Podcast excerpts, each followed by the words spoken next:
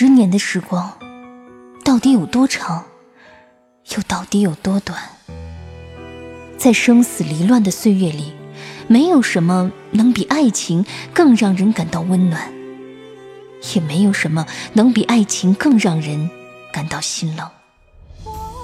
欢迎收听民国风言情小说《宁负流年不负君》，作者杨千子，演播夏小雪，由喜马拉雅出品。第四十集，第九章：虞姬虞姬奈若何？五。临走之前，司徒承恩安排了两件事。一是为司徒家包了一架飞机，飞去香港投奔一个堂姐；二是打了封电报给叶飞青，劝他离开上海，并告知沈兰安好，只是也许一辈子也无缘再与他相见了。从上海到澳洲是一段遥远的路程，旅途寂寞。司徒承恩望着波涛汹涌的海面，时常想起过去的点点滴滴。那一次，沈群玉决定要与他分手。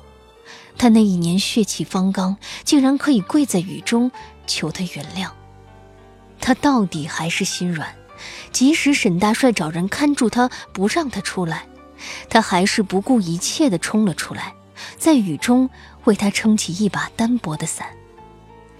沈大帅见状，只好让沈群玉留下来照顾承恩。但也因为此事又恼怒了一回。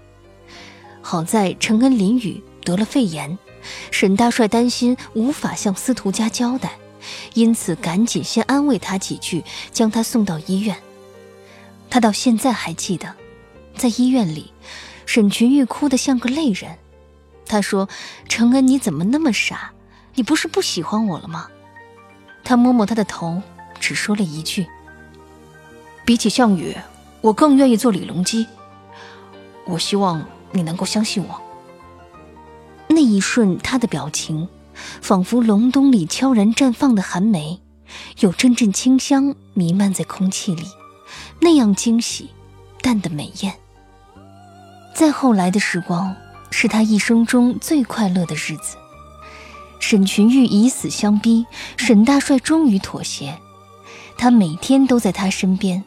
因为经历过失去的波折，二人更懂得珍惜彼此。他教他弹钢琴，手便是《野花》，忧伤而美丽的旋律。后来每一次听到，总让他想起那时少女的侧脸，晶莹剔透。后来，他究竟是以怎样的心情打掉了他们的孩子？漫长的一生中。司徒承恩再也没有体验过那种幸福。双方父母见到二人命都不要了，越是阻挠就越亲密，怕事情闹大，最后也只好妥协。那一次，他们两家商量好，一起坐火车去哈尔滨，一来为了操办他们的婚事，二来想给沈大帅引荐一些黑龙江省的军政要员。临上火车那一晚。他送她回房间，他晚饭时陪着长辈喝了点酒，这一次像八爪鱼似的黏住她，说什么也不让她走。少女身上的气息如梅如兰，沁人心扉。拥着软玉温香的双手，他也舍不得放开。他心里想，反正婚事将近，他可以对他的一生负责。这一晚他留下来，也不算是亵渎了他。沈群玉直爽率性，爱他如生命，自然希望他留下来多陪他一会儿。他终于下了决心，随着沈群玉一起走进他的房间，稳住心爱的少女，任她在自己怀里娇羞无限。紧接着，他又会想起上火车的那个早晨，他敏感地察觉到父母神色有异，可是他并没有多想。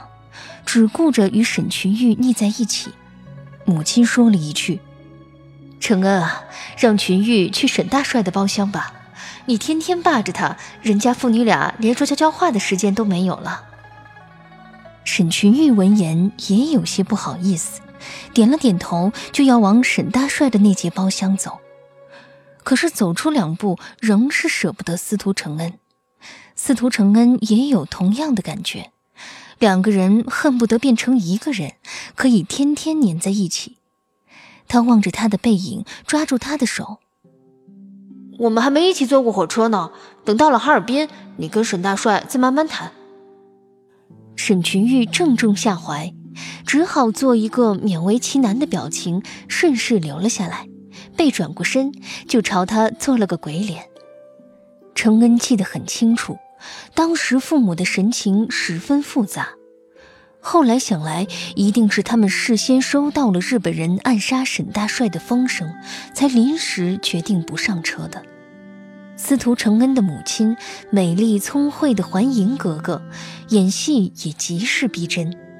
她装作身体不适，拖延时间，带着他们误了火车。当时沈群玉虽然有些遗憾，却也没觉得什么。直到火车开出不到二十分钟，那一声震天动地的轰隆声，仿佛一瞬间震碎了他的心。整节火车被炸到半空，天空的阴霾仿佛世界毁灭。他从未见过他脸上那样绝望的眼神。他从小没有母亲，沈大帅就是他的一切。司徒承恩脑中一片空白。只有一个念头浮上脑海：这一生，沈群玉也许再也不会原谅他了。每想他一次，他就在水晶音乐盒上刻一刀。望着那伤痕累累的音乐盒，他想：如果一切可以重来，该有多好。您正在收听的是喜马拉雅出品的民国风言情小说《宁负流年不负君》尾声。在船上，司徒承恩写了许多信给沈兰，因为他怕自己见了他会忘记自己想要说的那些话，于是便写了下来，一封又一封。越写越啰嗦。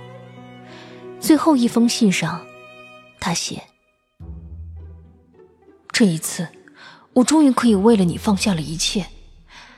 我不奢求别的，不奢求你能够原谅我，我只希望你给我一个等待你的机会，等待你回心转意。”带着这样的希望，司徒承恩满怀欣喜的等待着明天。澳洲的黄金海岸是个很小的地方，华人也不多。每当阳光升起，海水就会变成黄澄澄的金色。有一个名叫 Jane 的渔民，以为自己捞到了一条很大的鱼，拿起来一看，竟是个华裔少女，已经死去多时了。村民们围拢上来。有人说，昨晚看见他一个人站在海边，遥望着东方的天空，似乎满怀心事。也有人说，他住在市区里最好的房子里，是个神秘的东方女子，出手十分阔绰。她不会说本地话，因此没人了解她的过往。她只是时常望着东方，眼眸明亮。有关战争的传言愈演愈烈。叶飞青在父母的安排下，带着叶晚清前往重庆。收拾行李的时候，他时常会跑到沈兰住过的房间里发一会儿呆。不管怎么样，司徒承恩发来的电报终究是给了他一丝希望。他可以今生再不见他，只要他平安喜乐。带着这样的希望。叶飞青终于可以打起精神，继续生活下去。多年来隐蔽的身份终于可以曝光人前。高树清这个名字，只是他的一段过去。他不再是前清太监的一个养子，而是日本贵族齐藤家的子孙。他是最高指挥官，在他成长过的土地上，倒戈相向。他可以忍受所有人的憎恨和唾骂，只要他不知道就好。他爱的人终于去找他了，这样的幸福他此生无法体会，但是他可以拥有，他也觉得十分幸福。但愿司徒承恩可以带着他在异国他乡相伴终老。自己心爱的少女已经承受了太多的苦难，带着这样的希望，高树清穿上军装，压抑着自己的良心和记忆，目光冷峻地走向战场。